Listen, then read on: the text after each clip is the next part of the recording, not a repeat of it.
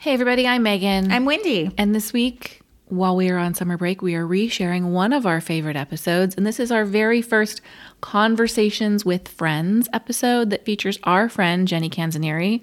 This is one of our top 10 episodes of all time.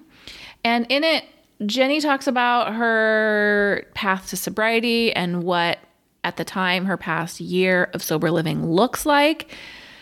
And since then, Wendy, I don't know about you, but it feels like many women in my life have also undertaken a sober journey. I'm seeing lots of people as we are emerging from the COVID haze saying, my drinking was problematic and I mm. needed to get it in check. Mm. And I think we're talking more openly about this. Mm-hmm. And I think Jenny does a great job of talking about what that looked like for her and talking about what life looks like now and some of the challenges. And I just think this is something we need to continue talking about. So, speaking of that, next week we have a mini episode coming out with our favorite summer drinks. I think we're going to have lots of ideas in there for, you know, non alcoholic summer beverages to enjoy. Mocktails. Mocktails, yummy seltzer waters, zhuzhing those up a little bit, you know. Yes. So while this episode is a replay, next week is brand new. So we hope everybody's having a great summer. We'd love to hear from you, Megan and Wendy at gmail.com. You can also find us on Instagram and TikTok. We're at Megan and Wendy in both places. Have a great week, everybody.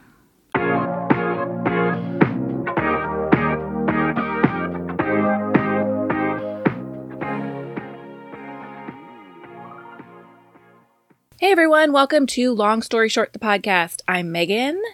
I'm Wendy. And today we're kicking off a new, soon to be regular feature on the podcast we're calling Conversations with Friends. And today we are so honored to be joined by Jenny Canzanieri. But before we get to know her, a quick reminder that we love your ratings and reviews, especially when you have nice things to say. If you haven't yet left a review, simply visit meganandwendy.com slash Apple Podcast and you'll be taken right to the correct place to do so. Uh, we also love your emails, so send us uh, your emails to the show at meganandwendy at gmail.com. We love to read them. We uh, read almost all of them here on air, and Megan has a few of today she's going to share. I do. We have two follow ups from our episode last week where we talked splurges and steals. And the first one is from Jennifer, who says, We're like you, Megan. My family lives on cereal. My rule I'm not spending more than $2.50 on a box. Mom's Best goes on sale for about $1.50 every so often, so I will buy 20 boxes and store in the master closet because we don't have space anywhere else. I stock up on grocery items on sale and I know the cost for all my favorites. I miss going to the grocery store. She also says Old Navy for the win. Oh, and Costco clothing. Uh, Yeah, Wendy, can you ever imagine yourself buying 20 boxes of cereal at once? Uh, no. I mean, maybe, but I would totally I- do it. That totally speaks to me. like she I don't have any anywhere to store 20 boxes of cereal. So, and I certainly don't want them in my podcast studio. So. in my master closet. So, I uh I mean I'm happy for them. I wish I wish Listen, I think I am going to set forth on a uh, budgeting challenge for myself. I, more to come on that. Oh, that's exciting. Yeah. Um, this next email is from Heidi, who first of all says she would definitely buy a hoodie. So noted. Yes. We're working on it, guys. Um, she says for splurges, she splurges on hair care. After she got married, my after I got married, my husband made a comment that I spent too much money on my hair. So I let him color my hair. As he was rinsing the color out, he asked if my hair guy could fit me in because he said it did not come out so good. After that, he has Oh never made a comment on how much I spend on my hair. really? That's extreme. Extreme. Would you let your husband color your hair? Not in one million years. I mean, My I know you don't color your hair, but would you let your husband cut your hair? No, no, no, no. My husband cuts his own hair, but he has curly hair. So this is what he does. He just like takes it and just like whacks off at the end, and that's it. And so when I was in the midst of my like pandemic hair panic, like I needed to get a haircut and was going back and forth on should I cut it. He's like, I'll do it. And I was like, do not come anywhere near me with scissors. No. Wow. Um, She says, also, I'm not sure if it's a splurge, but we also always stay in nice hotels because my husband is a germaphobe. He cannot relax on vacation if we're staying somewhere that he feels is not clean. We spend a lot on That's- our hotels, but it's always worth it because he can enjoy himself. That is fair. Yes. Super fair. I can't relax either if I'm like uh, freaked out about uh, germs. Yeah, that's totally fair. Yeah, I think clean is a uh, perfectly reasonable line to draw in your hotel accommodations. Absolutely.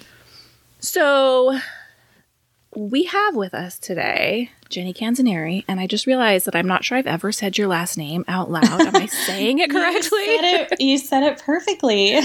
Oh, good. Um, and so I, I, go go ahead. Oh, I was just going to say, I have to say, I haven't had a haircut in over a year, and I wouldn't let my husband come anywhere near me. He's offered. He's offered a lot over the last year, and I had no, no. The desperation will never be that bad. yeah, I finally gave in and did it myself, and I was quite pleased with the results. I have to say. So now I'm like, hey, to my daughter, I'll cut your hair, and she goes, "Mommy, my hair's fine." like, yeah, she, yeah. She's not that desperate yet. Yeah. Um, so I have known Jenny for years, first online through the internet, because Jenny was yes. the creator of a website I used to write. I knew you prior to that, but then um, Jenny owned two websites, Style Lush and Food Lush, and still are two of the things I miss most on like the early 2000s Gosh, internet. Doesn't it feel like a different lifetime ago? I know. Yeah, I miss them too. and I've also been lucky enough to meet you a couple of times in person. Yeah. Yes. Yeah. So my uh, Southern California, I used to go for work more often than I have been able to obviously go in the last few years. And you were one of my first emails whenever I would have a trip planned. Yeah, we went to San Diego for dinner. Yeah. Um, so, Jenny, I'm not sure if you know this, but you and Wendy share a common bond in your love of a particular dog breed. Do you have a Vizsla? I have two of them. Do you? Oh my gosh, my my Vizsla is currently being very obnoxious and trying to get into my lap. So um, I apologize if she's she's a. This is my second. We had one before her, uh, and they are so special. Uh, and Murphy they, is, aren't they? Um, they aren't they? They're so, so special. Yeah.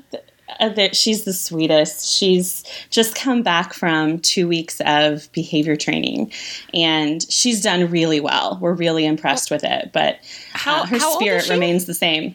She's three. Okay. Okay. Uh, so okay, we we waited. Had, we waited too long. Well, well, I hear you. So we've always had Vizslas. We got one after we were married in um, 2001, and she has since passed. And then um, mm. we we waited a long time before we got another one, and then so we got Penny, and she's three now. And then we decided during we got a pandemic puppy. We added uh, Roxy I'm so jealous. to the crew. uh, I've been I've been two, pushing for a second. I don't know. Two is a lot. Two is a lot it's together. A lot. Yeah, I imagine. A, Rox, Roxy, Roxy is like the naughty little sister. yeah, yeah, yeah. She I, is. Uh, we have one of those little rotten. Um, she's the sweet. I mean, she's the sweetest dog I've ever known, but she's just rotten. Is the only. She's just. She's just terrible. I mean, she's much better now. We're just post training, but oh my goodness, it's. Um, we went from a 14 year old Vizsla you know, who slept eight hours a day. Um, yep, yep. And then another, you know, 12 hours a day, 12 hours a night. And Murphy was such a a, a, a rude awakening. she was she it was a hard transition, but now we wouldn't trade her, of course. I understand. Oh, I I want to see a picture of her. I will she I will definitely share one. I have probably more pictures of her than my son because he's in that age where he doesn't ever want me to take oh, any pictures sure. of him. So yeah, totally. So aside from having one of the best dogs on the internet, why don't you tell us a little bit more about yourself, Jenny? Sure. Yeah. So I live in a suburb of Fort Worth, um, and we have been here almost as long as my son has been alive. So almost 12 years we've been in our house. And I work in publishing. So I'm the marketing director at a publishing company, but I work from home. Um, and I've actually worked from home for five years. So pre pandemic, I was also at home, which has uh, been wonderful. And I have a husband and one son. Um, what else? I love travel and I miss it more more than anything. Um, I love reading and skincare and uh, yeah, and my dog as well. Yeah. And I don't know if this is something you're talking about publicly, so I could take this out. But uh, you mentioned at the beginning of the year that one of your goals for 2021 was perhaps to leave Texas.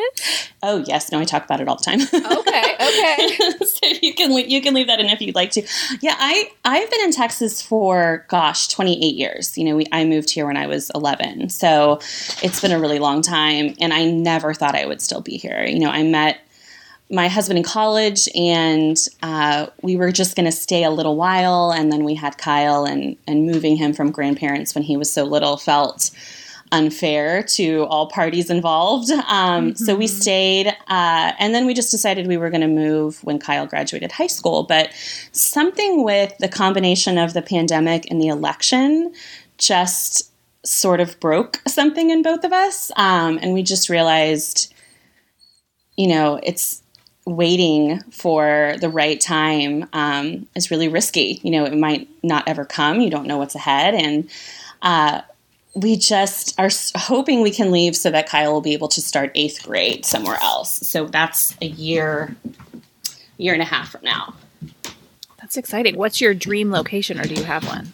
My dream location is Seattle. Um, oh. But Mike's never been there, so it's a little hard for him to, to, dream about a place he's never seen. So his dream location is Colorado, uh, the Denver area, and I would be fine there. I would be fine. You know, we we want a blue state, yes. um, and we want, but also you know to find a big city that has um, good suburbs that can feel kind of like a small town. We have a small town here, and we really love the actual town itself. Um, so finding that vibe would be really nice, and just being able to be somewhere beautiful.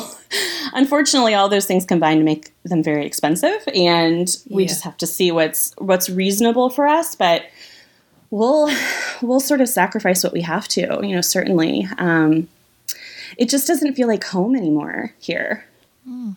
Yeah, I am excited to live vicariously through your move because my husband wants to move immediately. And I'm like, well, and he's in the right. same boat. He's like, you could make excuses for the rest of your life. Right. Like, there's never yeah. going to be a day when you're going to wake up and be like, okay, today I'm ready. So, right. And I got a long list of them. And when I get really scared, I kind of talk, you know, I try to run through them all. But where would your husband like to move? Um, well, he has a long list of places, but really he wants to move somewhere that is has a slower pace of life, is a mm. smaller town, has more nature. I mean, we live in yeah. California, but yeah. we're not, yeah. you know, adjacent to the woods, right? Our house right. does not back up to a forest that you can just go tromping through. So it's it's you funny you say that because that's my when Mike is pretty kind of easygoing, and so he's he hasn't set a lot of like demands, but he said the one thing that I just would love is to be able to walk out my back door and just go into the woods. Yeah, uh, I'm like, well. Uh, I don't know how to find that, right. but we'll try. it's a very specific ask, but yes, right. I can relate to that. So, we could talk to Jenny about a million things, but the primary reason she is joining us is to share her story of becoming sober in the midst of a pandemic, which is two yes. giant life changes. Um, can we start with what led you to that choice and what signs maybe you saw that convinced you it was time to make that choice? Yeah, and if I haven't said, I just want to say thank you so much for having me.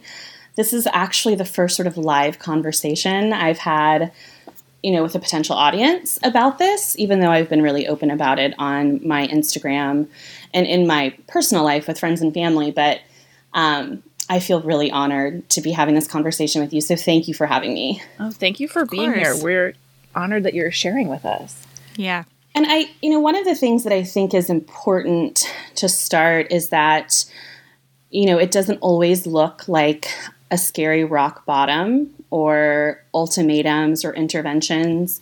And it didn't for me. You know, it really was kind of quiet and really personal and internal. And I probably knew for a number of years that drinking was something I was starting to do in private and starting to do less socially and more. Um, you know, hiding it uh, or, or doing it once my husband went to bed, and then I could kind of open my bottle of wine. Um, and I think that was probably the key when it started to become something that I was trying to cover up um, or starting to do less socially and more at home at night once everyone was asleep. And so I certainly knew that whenever shame kind of enters the picture for something like that, uh, you know, it was a problem.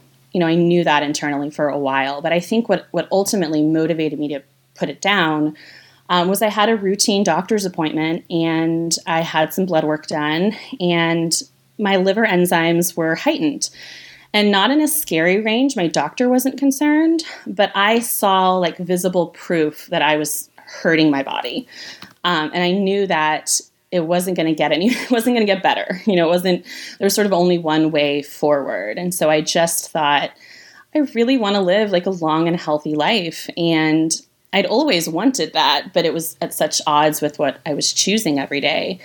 Um, so I just decided I was going to stop for a month until I had the blood work redone. Um, so I didn't really tell anyone it was it's kind of a regret in hindsight. I kept it very private, and so I did that first month like completely alone. Um, and that was you know that was probably the hardest month. But after that month, and I got my blood work redone, they were my numbers were completely fine in that space, and I thought you can you can change your health you can change this this can be something that you can control and it just felt it felt like the most obvious choice. It really did. When was this timing wise? So that was June. Um, so June of 2020. Of 2020, yes. So it's been less okay. than a year. So it's been almost nine months. Um, June 20, June 29th was the day, you know, the, the sort of the first day I didn't have a drink. Um, and that was the start of that first month. So I was going to go to the end of July. And that was, that was sort of the first step of a trial. Um, but I, you know, I never did again. So there wasn't much fanfare. You know, I don't, I know this sounds sort of silly, but I don't even really remember what my last drink was. And I kind of prefer it that way. Like, I, f- I feel like I was just taking it day by day and you know, I was telling myself, I was being really easy with myself, which is, I think, one mm-hmm. of the things that sort of made it stick was you're just going to do what you can today and you're just going to get through today. And we'll, we'll deal with a month later when, when we get there. Can I ask, did you tell um, your husband that you were doing this trial? I did. I told him, uh-huh. and, and Mike is incredibly supportive, but he uh, doesn't push. He's actually a yeah. very good husband for someone who was who was drinking problematically because he just always really trusted me and and I was I was uh, you know I think a lot of people are and it's one thing that I wanted to join you for is I think a lot of people drink problematically um, but they do a really good job of covering it up and their lives look totally normal i was the pta president um, i have a full-time job that i've always been, you know, pretty good at. Um, I have friends and family, and you know, all and no one really ever suspected or confronted or talked to me about being worried. And it's I was just really, really good good at at uh, covering it up. And and Mike especially was surprised when I told him. Um, and I'm you know not like floored. I think he started to connect some dots when we had that conversation, but. Um, he was very supportive. You know, whatever he's always been, sort of whatever makes you happy. But you know, he didn't really push me to talk more than I was comfortable with. So it was a pretty short conversation. And I just said, I'm just gonna, you know, I got this blood work, and I think I'm just gonna stop drinking for a while. And he was like, he's actually not a big drinker, which has also been really helpful. Yeah. Um, and so he he's one of those that I've always been really envious of. You know, he can leave half a beer on the counter and just forgets about it. I'm always like, well, how does that work? My brain just has never worked that way. Um, yeah, so I did tell him, and I told my therapist, but I didn't tell anyone else. So, I'm sorry, Wendy, are you about to say something? I do have a question, if yeah, I sure, may. Please. And yeah. Please, I'm going to apologize in advance for if I ask anything that is insensitive. I'm not trying to like pry. I appreciate and if you that. don't if you don't yeah. want to talk about anything, it please. Um, I'm curious because you said you had, you know, you were president of the PTA and you have a full time yeah. job. Um, if you are drinking, let's say at night after your husband goes to bed, are you yeah. are, are, you drinking so much that in the morning that you're struggling with a hangover or like are you drinking to get drunk? To, I, Yeah, no, it's it's a good question, and I and I do I do sort of struggle with those um, like details because, and not not the question itself, and I and I'll answer it, but I think I have found a lot of people are um, in response to me, they're then eager to um, convince me that their drinking is normal, which is absolutely not something that they need to do. And mm-hmm. so I mm-hmm. think people are like looking not you, but I people are looking for like this number is uh, is okay and this number is a problem and I'm still in the okay range. So um, so I haven't ever really talked like super specifics and I'm and I'm um, totally willing to, but forgive me if I if I you know sound a little nervous. Um, yeah, no, I was I was drinking not every night, um, but when I drank, I drank you know, a bottle of wine. Um, mm-hmm. And I definitely would get uh, drunk. Yeah, just to, to be totally clear about it. And I don't want to be unclear because I think that's not helpful. Um, I, I would get up every I would take Kyle to school um, and his school opened at 7:15 so I was up at 6:30 and so it was it was rough you know I was really harming my body and I was struggling I mean I would get through the day and I would I would rally every day that I needed to, but it was really hard to, you know, to feel that internally. I didn't feel good. And, um, you know, I think I just, it was more important for me to keep this secret than to um, honor what my body was saying. And so mm-hmm. I would just go to my PTA meetings feeling like, feeling really, really bad. Um, and I would just sort of power through them. And I was really good at it. I was really good at kind of doing everything that needed to be done, which is one of the reasons why I think no one was really suspicious. Um, and a follow up question, if I may, and I'm coming from a place of of my perspective is I, I struggle with certain things too, and um, I fall into this pattern of I'll, I'll say, well, I'm not going to do that tonight, and then like I'll I'll right, do the same thing again right. and again and again. Were you um, were you following following um, a pattern like that? And yeah, and I'm just that's curious good, about the yeah, self talk. No, that's a that's a great that's a great question, and the, and the self talk is something that um, I think is important because it was really all that I had. You know, was sort of my own understanding of what was going on and what I was telling myself and the bargains I was making with myself. Mm-hmm. and you know that sort of shame that I mentioned at the beginning that shame was so strong. And um, yeah I would I would have those conversations all the time. And I would even you know kind of go two weeks or a couple months you know and I would do these sort of challenges that made me feel better for a while. Um, I would go you know, and I, I wasn't every night, um, but it was often, and I would I would wake up and yeah, like this. I knew it couldn't continue. I just didn't know at what point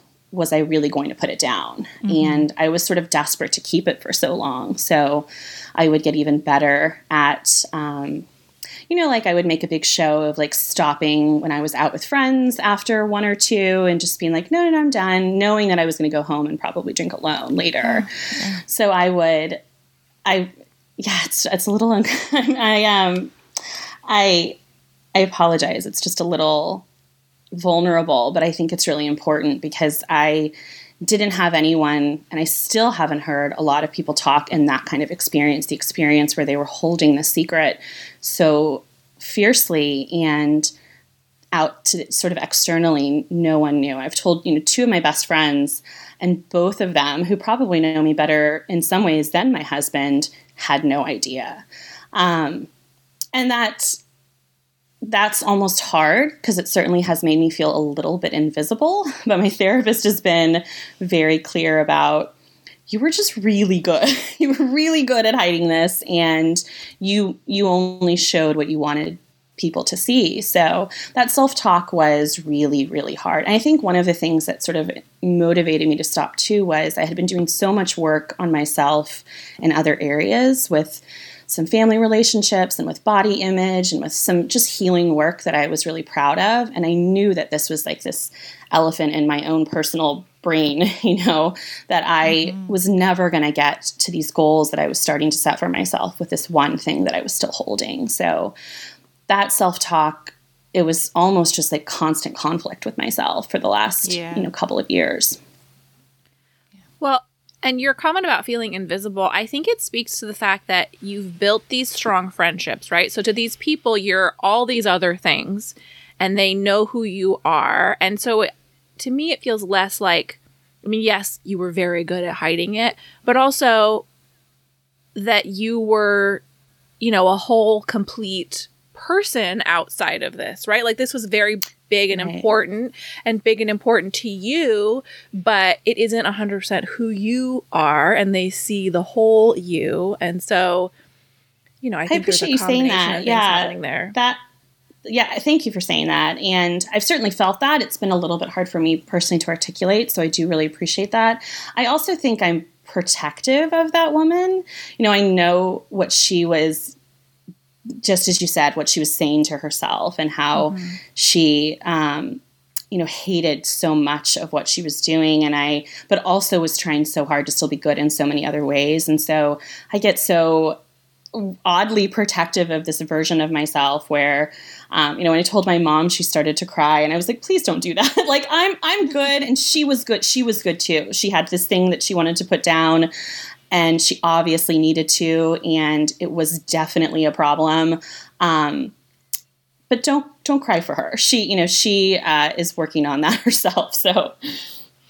I think it's incredible that you're willing to talk about it openly because you're certainly not the only person who is, you know, and not necessarily just about sobriety, but who is perhaps hiding something or dealing with something or has a change right. they want to make and feels alone. But in terms of sobriety, from your perspective, why do you feel like it's so important that we normalize this conversation? Yeah, um, and th- and thanks for asking that because I do think it's important. Whether you you know have a problem with alcohol or not, I just feel, and this you know I really want to say this in generalities, like I'm not specifically talking about anyone, nor mm-hmm. will I ever, because I think that's really that's really personal and i can never make those statements for another person. Um, so in generalities i just feel like alcohol has permeated so much of just regular social norms and social situations. I mean it's everywhere. You know it's at the movies it's at the nail salon. Um, yeah. it's on planes and trains. It's just mm-hmm. in every social situation. And if you don't drink because it doesn't make you feel good or if you don't drink because you you have a history in your family that you just want to make sure you're avoiding or if you don't drink because you've made that choice to really be sober because you need to be um, you have to navigate every day uh, personally navigate those situations with these like tiny little bombs everywhere mm-hmm. and i just would love to see you know i don't i'm not advocating for a complete removal of alcohol from everywhere, but I would just love to see social situations where everyone can breathe easy um, and where it's not the centered focus of so much. And, uh, you know, I remember going to a book launch party. I work in publishing. This was a few years ago. And he, you know there was no bar and i remember being like personally personally shocked um, and and how strange it was, you know. And at the time, I was like, well, this sucks. But uh, now I think, gosh, um, I'd love to normalize some of those things where it just doesn't have to be everywhere. And for everyone, you know, for all levels of people. And I think sobriety is a, is a choice that just, I mean, I'm sure you have, you know, if you've decided you, you don't feel like drinking one night, the people around you are like, oh, come on, have one. Um, like, be fun, loosen up. And I get I get it because we're all so stressed and we all do want something to help us loosen up. Um, but it just it just isolates those people so much, even if it's if they're choosing it for a very, you know, easy, non sort of dramatic reason. I have kind of a acquaintance group where alcohol is very much the center of all their interactions. If you're not drinking in their presence, they're yeah. almost uncomfortable. And your totally. conversation of, yeah. hey, both choices are okay, right? right. But right. I don't have to meet you at your level to be Gosh, yeah. Exactly how you just said that. To be able to participate yeah. in this. Well, and and just like removing uh, the strange conversation that I think we have about alcohol, where we really don't have it about any other kind of substance. Um, we just it's very normal not to potentially you know, like smoke pot. You know, it's legal so many places, but I think it's normal not to do it. Mm-hmm. Um, like no one would give you a hard time, at least in sort of like normal circles that I run in.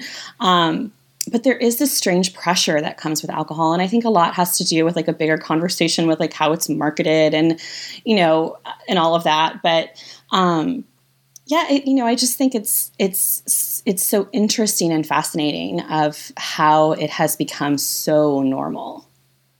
Well and if you look at it like as like a treat, right? Like it's a reward. It's a fun thing at the end of the day. Sometimes I look at as dessert in that same way, right? Like I want a cookie, I want a right, candy at right. the end of the day. But nobody's going to say to me if I say no to dessert, nobody's going to say anything to me. Right. But that's not that's quite that's the, a good example.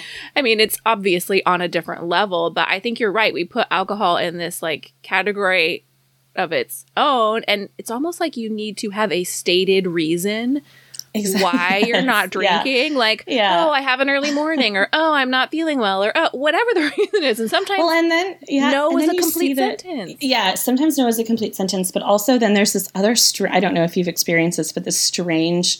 Um, when a when a woman is in a certain age range, they must be pregnant. Oh, and yes. like how uh. uncomfortable are you making a woman if she is is she's fighting something internally that you don't know about or she's not ready to share, and then you jump to a, a totally personal question like that.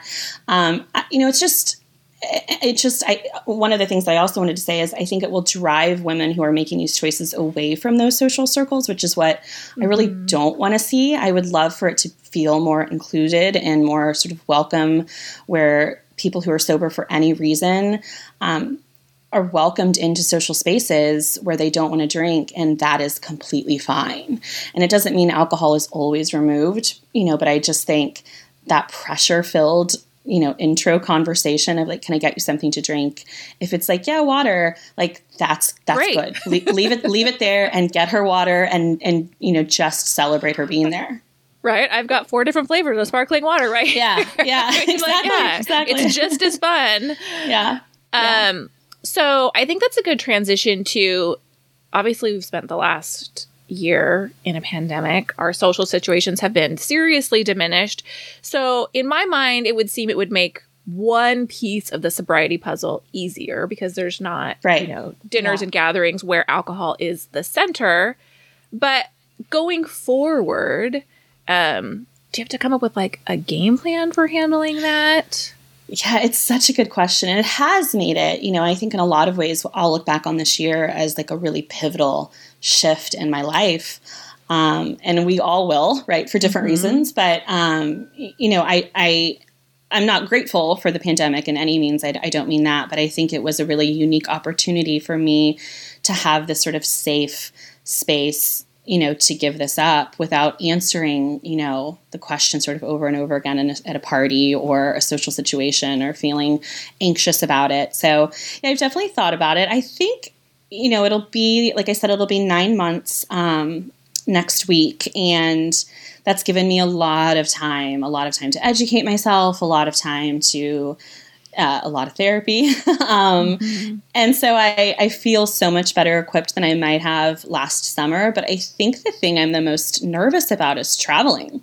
Um, it was always such a part of our travel.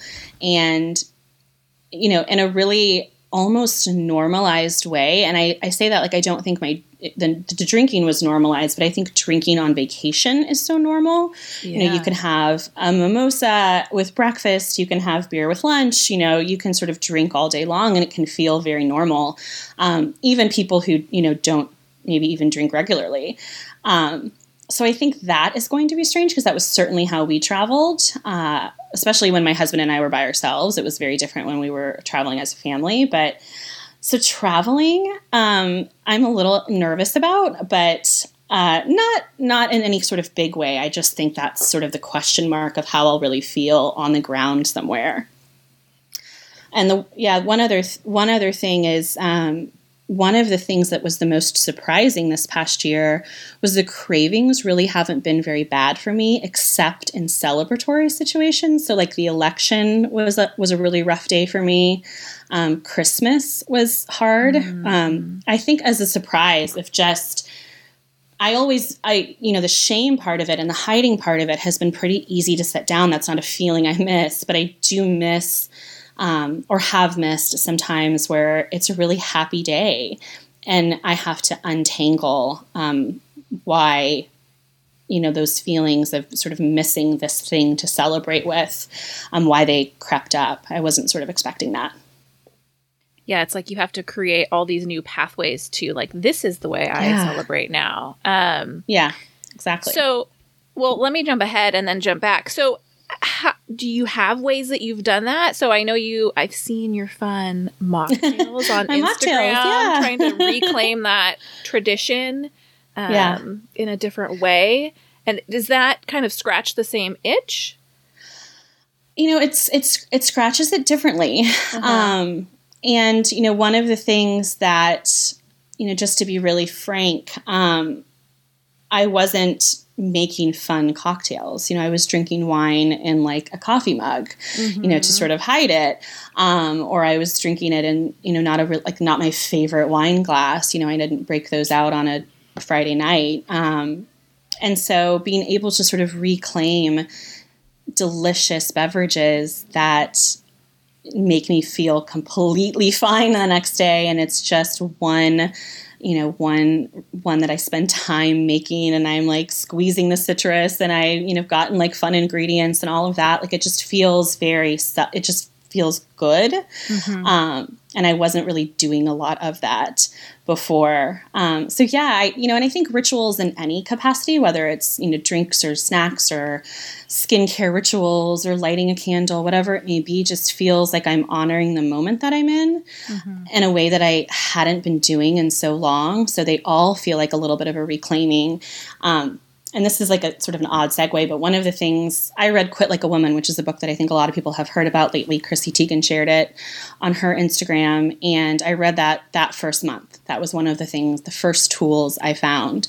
And, um, you know, it talks about in that just uh, about AA and sort of why it doesn't work for everyone, and it's a it's a program I don't um, subscribe to, mm-hmm. and part of it is because there's a lot of talk of surrendering in it, and I feel like I was surrendering my whole life as a woman, as a mother, um, with a sort of shameful secret. I was always giving parts of myself up, and now I feel like I'm reclaiming that for the first time in a really long time, and so I'm not looking to surrender. Like I'm looking to like use my voice and find it for the first time and, and really be loud about it. And so I, you know, I think that part of the rituals that I'm, you know, adopting are really in line with that. They align with that reclaiming, which I really love the thought of. Um, going back to social situations, so how I obviously I don't expect that you speak for everybody, but in your case, how can friends be supportive in social situations? We talked a little bit about kind of normalizing alcohol's not the only choice for a beverage. you know, are there other things your friends can do um, in those yeah. situations? Um, yeah, and you know, one of the things that I mentioned, and just sort of like, you know, not to start with the negative, but like what not to do is like, don't try to rationalize your relationship with alcohol as the mm-hmm. first thing out of your, um, you know, the first thing you say to a friend who might be confiding in you with this, with this truth. Um, I've had that more than I was expecting, and I, I, it just caught me off guard. Where it's like, oh gosh, I'm, I'm not judging you. Um, I sort of put down the right to, to judge other people's relationship with alcohol um, and only am judging my own. And my truth, you know, really has nothing to do with yours. Um, so I think just really not centering yourself when someone confides in you with this mm-hmm. um, is a really good move of just listening and just being happy. I had a cup, my dad actually, he said the best thing when I told him. He just said, I'm so happy for you. Is there anything I can do for you?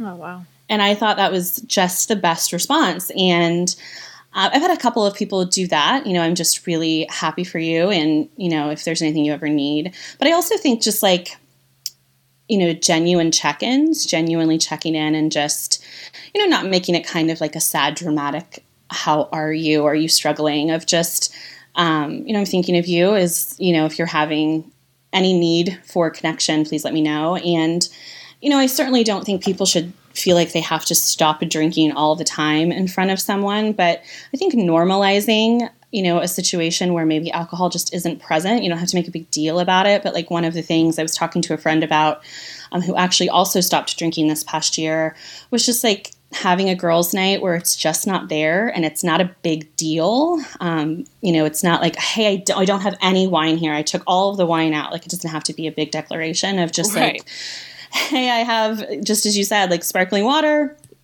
Or maybe it's brunch and we just have like a, a coffee bar or something mm-hmm. like that. Um, making it feel really comfortable without it making someone feel really self conscious. Um, I know you mentioned in, in, the emails that we were talking about the Real Housewives of Orange County. Oh my yes. goodness, what a time! To, what a time to watch that season. I was I was newly sober. Um, gosh, I actually had so much. Uh, I just felt like a real soft spot for Braunwyn in those first few episodes because you could just see her anxiety was so palpable. Um, but I thought what Gina did was so perfect.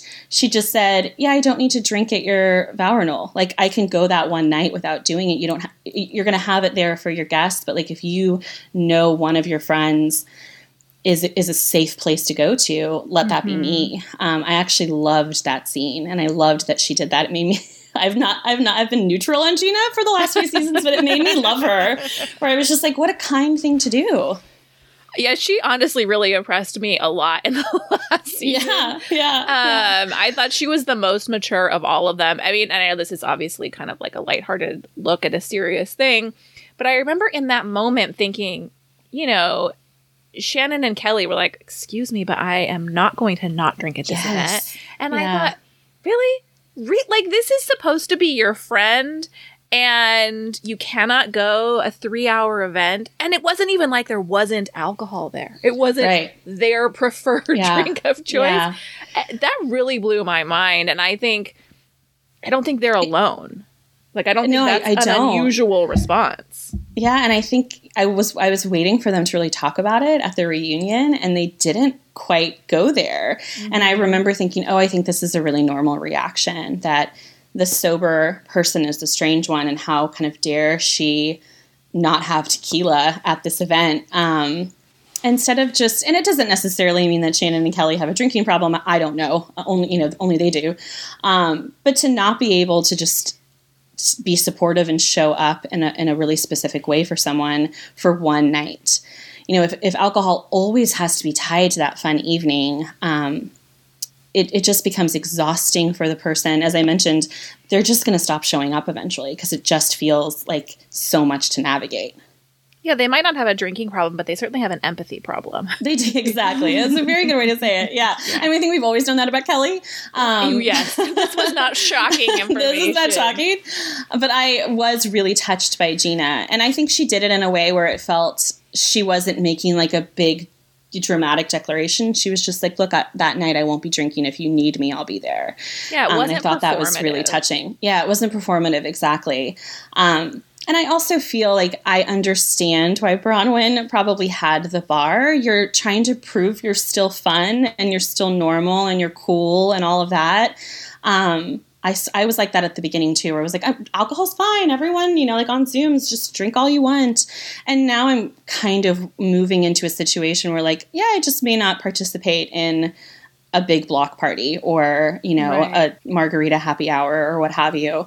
And not because I'm judging, I just I just want to feel good. I just want to feel sort of safer and freer to sort of like take big exhales, which you know, alcohol's everywhere. If I open up Instagram, I could probably count 50 situation, you know, 50 posts where it's in some capacity within, you know, an hour. And it's in every movie, every t- TV show, every book. It's just everywhere. So, you know, it's not that it's a trigger. Um, I certainly don't like feel like I'm in danger of drinking if I'm around alcohol, but I I don't necessarily want to be.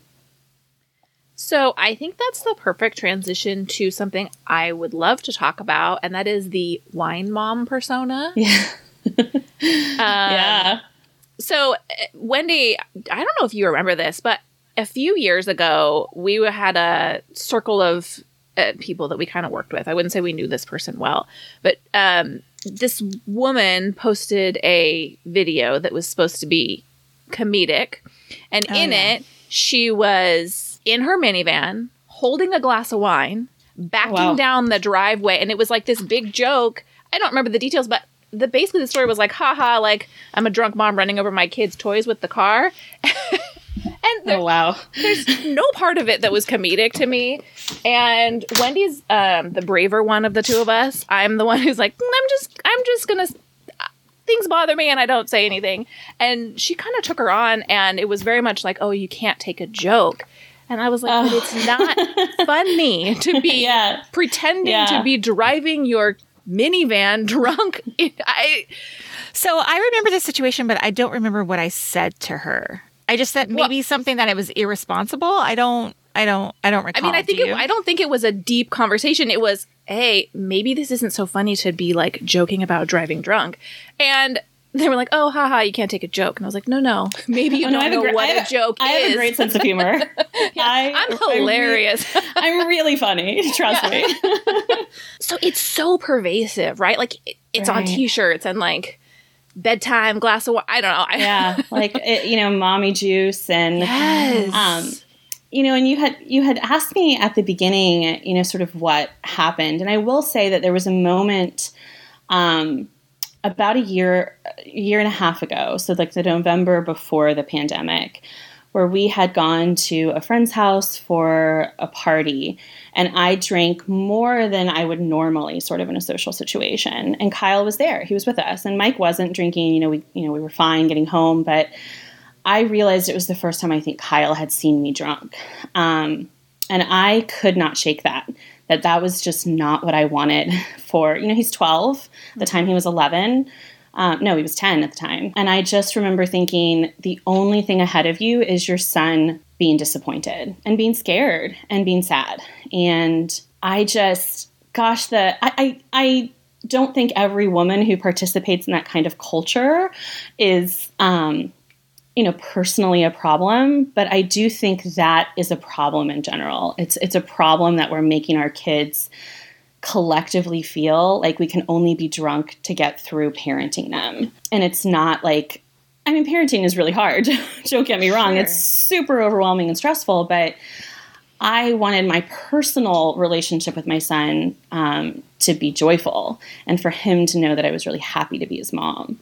And you know, the dark side of those jokes is that there is probably a lot of mothers struggling with alcohol, mm-hmm. and um, and what you're doing is you're making you're you're just as she said to you, you have a sense of humor or lighten up. So you're taking away this like real feeling that they're having with the struggle, and you're you're basically also saying in the same joke. Um, a normal mom, you know, wants to sort of be drunk, or at least like likes the idea of joking about being drunk in order to get through the day with their children. and like, don't get me wrong, this pandemic, especially at the beginning, was very difficult. Um, and we probably all felt it, you know, that we needed something to get through the day because mm-hmm. it was so hard. But I just, I could see it. I could like visually in my mind see what he what was coming for us. You know, him going to middle school and then high school. And I had this moment of thinking, like, he's not going to want his friends to come over at some point because, you know, he's just not going to want to have to make apologies for me. That's a big moment. I know, I know, but but you know, and now he doesn't. So now he yeah, you know, he doesn't yeah. see that, and um, you know, I think it'll be a really hard conversation when he and I talk about alcohol as he is faced with those choices himself. Um, and I don't want to bring my baggage to those decisions for him. I want his life to feel very much like his own autonomous life.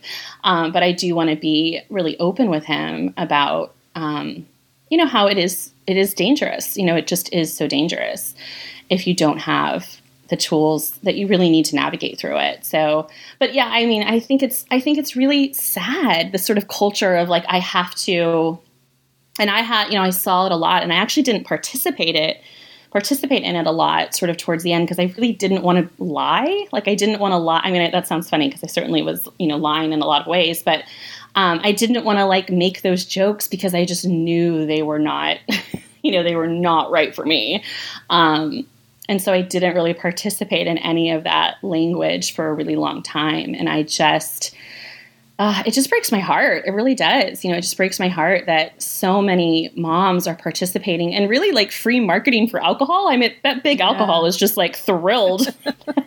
They're like, yes, um, put, you know, paint your wine glasses with mommy juice or whatever it's called. Um, yeah, you know, it just makes me really sad. But I also just think like normalizing, as we've been talking about, like normalizing sober situations and normalizing coffee or water or mocktails or whatever it may be, it chips away at that. You know, it chips away. And when you spoke up, Wendy, I think that's, you know, I think it's incredible because I do think speaking up, you know, even if it's gently, you know, even if it's, um, or even if it's not well received, is, mm-hmm. is it chips away at that. It chips away, and someone saw that comment, I promise, and thought, "Thank goodness that she said it," because she probably it probably was like a punch in the gut, you know, to see that um, that video. Uh, you know, Wendy and I have talked about there's a there was a swing online at kind of like the second wave of the mommy bloggers where yes, we were willing to talk openly about parenting and I think that's important. But then it swung so hard in the mm. let's only talk about how terrible this is and how we're all just enduring this horrible place in our right. It just right, felt to me right. like this is terrible. We're all in this terrible position together. Having children, it, that was the messaging that I felt came from because that sold. People thought it was funny. You know, there was a right. joke to be made. And then on the tails of that came like, hey, we can only endure this yeah. with a glass of wine in our hands. And, you know, it was that add on messaging. That, look, parenting's hard. Wendy and I talk all the time. We both have teenagers. Like, this is not we don't pretend that it's easy but i don't ever want my children to think like this is a time in my life that i'm enduring and slogging Gosh, through with yeah, them. Yeah. Right. yeah no.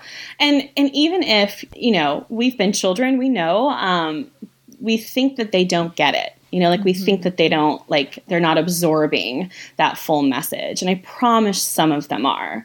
Um, especially as they get older they're just uh, you know and I, I actually was talking to um, a kid. Uh, so I didn't really know him, but he was at school and he was volunteering for an event that we did. And so I was just talking to him and I asked where his mom was. And he said, She's probably drunk with her friends. and I was just like, Oh, and he was maybe 13, 14. And I sort of internally just like uh, tightened where I was just like, oh, they they're they know they're just watching and they know and they know if you're not present for them like physically and mentally present. They just can feel it. Um, and it just cuts away at them. It's like, you know, it's death by a thousand cuts. You know, that one day is probably not a big deal, but added collectively up, they're probably carrying pain that they can't even really verbalize. Um, yeah, and it's just like, can't we, can't we like make jokes about, yeah, just as you said, like funny. Can I say bad words on this? Of yeah. course. Can I like like like let's laugh about real funny shit. Like there's funny stuff out there. Like yeah. we, you yeah. know, we have senses of humor, I promise.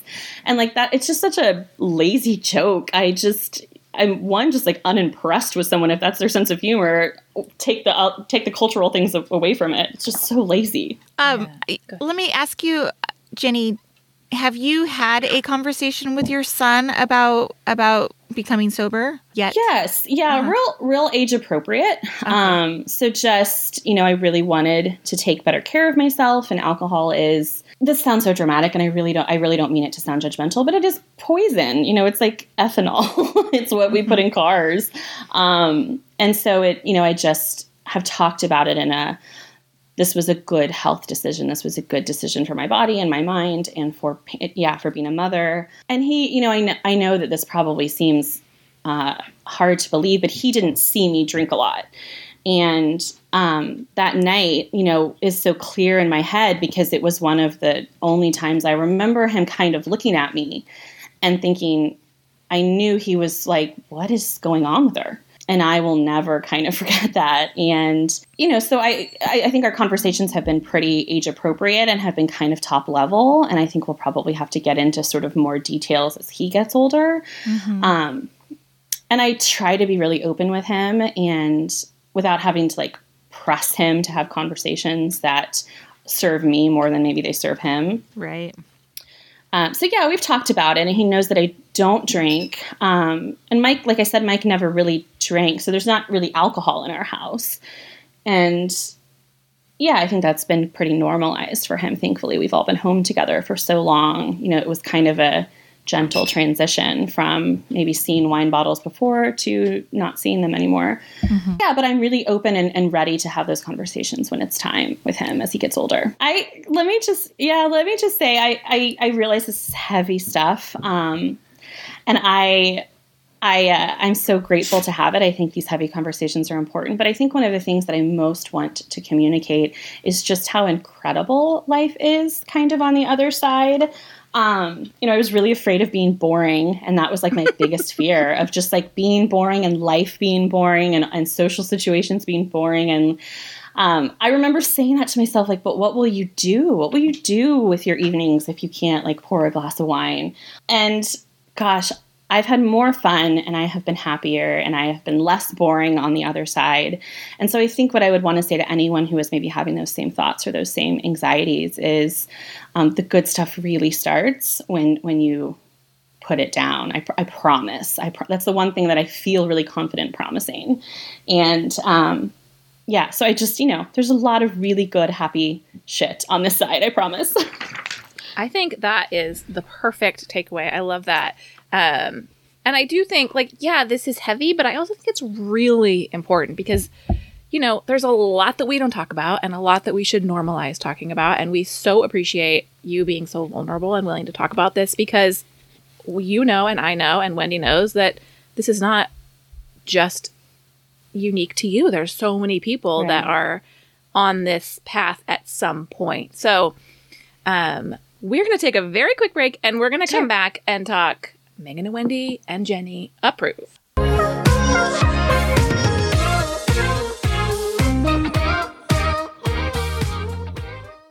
All right, guys, it is time for Megan and Wendy approved, and Jenny has graciously agreed to join us for yes. this final segment. So, as our guest, we're going to let you go first and let us know what you have. Okay, I have two things. I hope that's okay. Of course. Um, so I have so I've become kind of obsessed with candles, and I have a brand that I have fallen in love with. It's called Apotheke, and it's spelled A P O T H E K E, and they have the most unique and incredible scents. Every I've got four or five of them, and every one of them, I have I've seen the scent, and then I have smelled it and thought I don't know about this, and then I light it, and it is just the most incredible aroma. So I've gifted them now. I have um, subscribed to their Candle of the Month club. Oh. Um, I love them, and I I think my second thing is just sort of a general. I have become obsessed with skincare. It's sort of like post post sobriety i'm like that is where my attention has gone most nights is just what mask i can do um, you know what can i add to my routine and i think face masks in general are, are my other approved i love GlamGlow those are great masks um, Caudalie, if i'm pronouncing that correctly they have some really great masks um, and some Kiehl's masks that I've really loved too. Those are great ones. I want a candle of the month subscription. I have one of them lit, lit by me, and it's called um, uh, it's called Charred Fig, and it's my favorite scent of theirs. It's so good. I love a fig scent. I have a fig body wash that I love, and it's one of those scents. I'm like, who knew that figs were like? Yeah, yeah, scent, exactly. I don't like eating them, but they yeah. smell really good. All right, Wendy. Um, well, coming off of our splurges and saves episode, I felt compelled to share a save item, Ooh. and it is the Physicians Formula Butter Bronzer. Yes. You know, I've loved this product for so, so long. As we transition into spring and summer, I love the scent of it. It's like a tropical, coconutty, put me on a mm. beach scent. And um, it's just a really great bronzer for a fraction of the price. I'm wearing it today. It's a Me great too. bronzer. Love it.